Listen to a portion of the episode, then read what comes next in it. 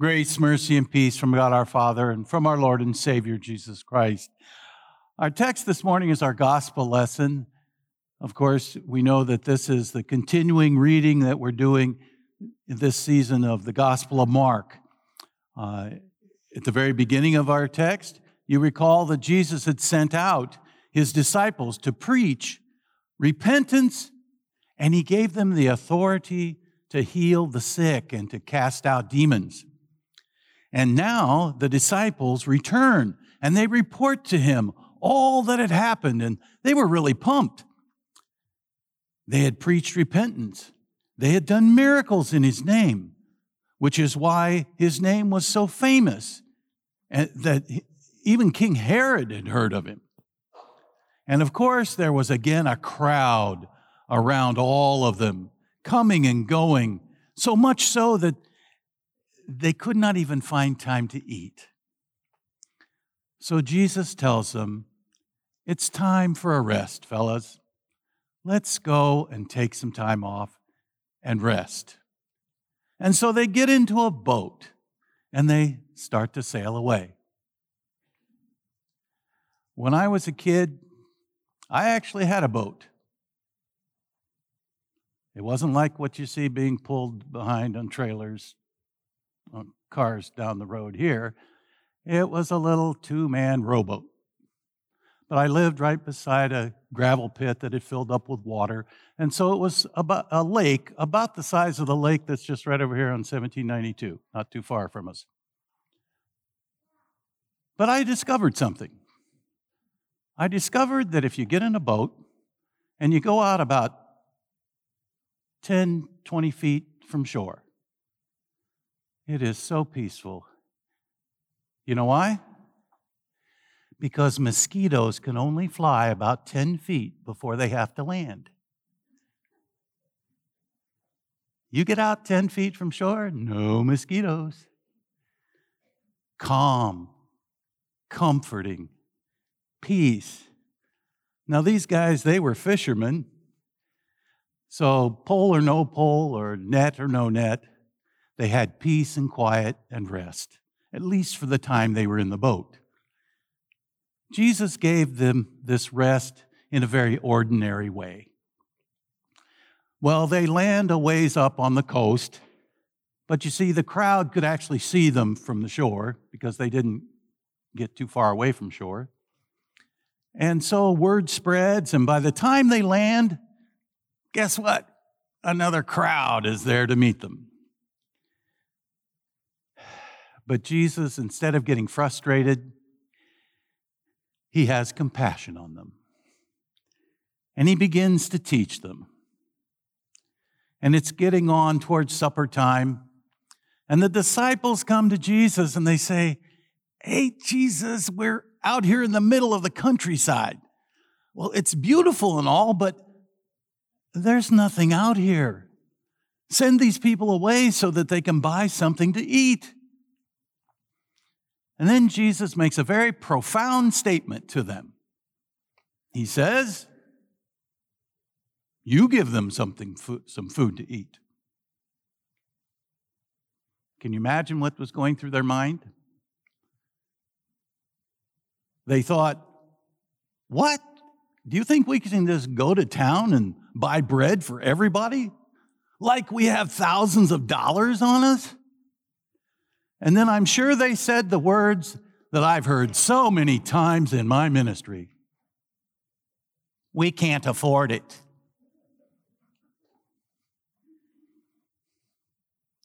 Does that sound familiar? So Jesus says, Well, go and see what bread you have. So the disciples walk through the crowd and they find five loaves and, yeah, these two small fish. Some inventory, huh? But Jesus says, Have the people sit down. And so the disciples ask the people to sit on the fresh green grass.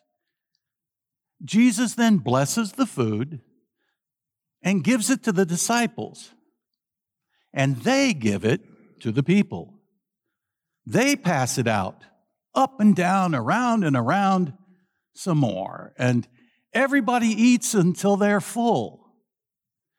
And we're told that at the end here, even after the meal, they pick up all the scraps. And there were 12 baskets full. 12. Let me see. Uh, how many disciples were there? 12.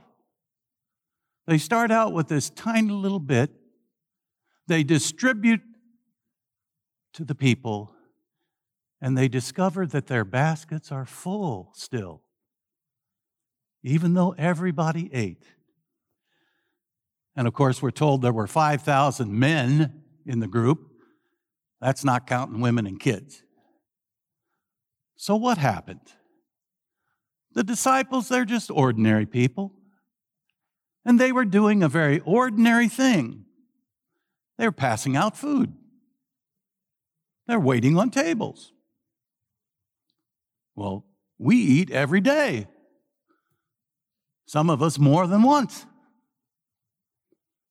some of us several times. It's hard to think of an activity that isn't more ordinary than eating. That's one of the challenges of keeping a house. Meals are so daily, you really never get done until you're thinking about the next one. And how many of you now are thinking about what you're going to have for lunch? Well, it just never stops, does it? What kind of food were they passing, passing around? Bread, plain old bread. Oh, and some fish. But really, you can't get more basic than bread. So, what have we got? We've got ordinary people doing ordinary task with an ordinary food. It's hard to think of anything more ordinary, more run of the mill. And then what happened? Jesus multiplied the bread. How did that happen? Where and when did that happen? The text does not really say. And that's the point. It's not about how Jesus multiplied the loaves and the fish, it's about how he fed them. Or did he? Now, I'm sure you're thinking, well, Pastor, wait a minute. What do you mean, or did he? Of course, Jesus fed the people. Weren't you listening to your own sermon? Well, let's look at it again. The disciples wanted to send the people away. They wanted the people to go and buy their own food. The people should go and feed themselves. See, that was their plan. That was the disciples' plan. Let them buy food for themselves. But what did Jesus tell them? That was his plan. You feed them. You feed them. Jesus didn't say, okay, I'll feed them. His plan was for the disciples to feed the people. But the disciples just didn't get his plan. In fact, if you study the Greek uh, carefully, you'll discover that they were actually mocking Jesus when they said, What, you should think that we should go to town and buy all this food? Like what? Are you crazy? We can't afford it.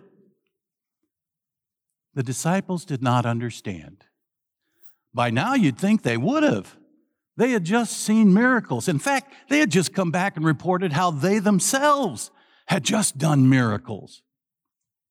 He'd just given them authority to cast out demons and to heal the sick. And they, not he, had gone and done it. And then they come a running back and telling him all about it and everything they had done. So now he tells them, You feed them. But they just don't get it. Why? What's the problem with the disciples? Well, in one word, it's unbelief. They just did not believe Jesus' word. They did not even trust his command. If they did, they may have had some questions about how they were going to do it, but they wouldn't have mocked him. They may have said, Well, Jesus, we believe you, but we don't know how. Please tell us how we can feed them. But they were still operating in unbelief. They were still blinded by their own unbelief. So blinded that they didn't even see what they did have. Jesus has to tell them, okay, take inventory. Go look and see what you have. And they bring him the bread and the two little fish, and he blesses it. And he gives it to them to hand out. Now they operate in obedience. We don't know from the text whether they're believing Jesus just yet, but they are at least willing to obey him. And he has them hand out the food to all the people. Do you see what's happening here? Jesus is the one feeding the people, he's the provider. In fact, the psalmist says, The eyes of all look to you, O Lord, and you give them their food at the proper time. You open your hand and satisfy the desire of every living thing. For we know that Jesus is the bread of life, and it's Jesus, not the disciples, but Jesus who is doing the extraordinary thing.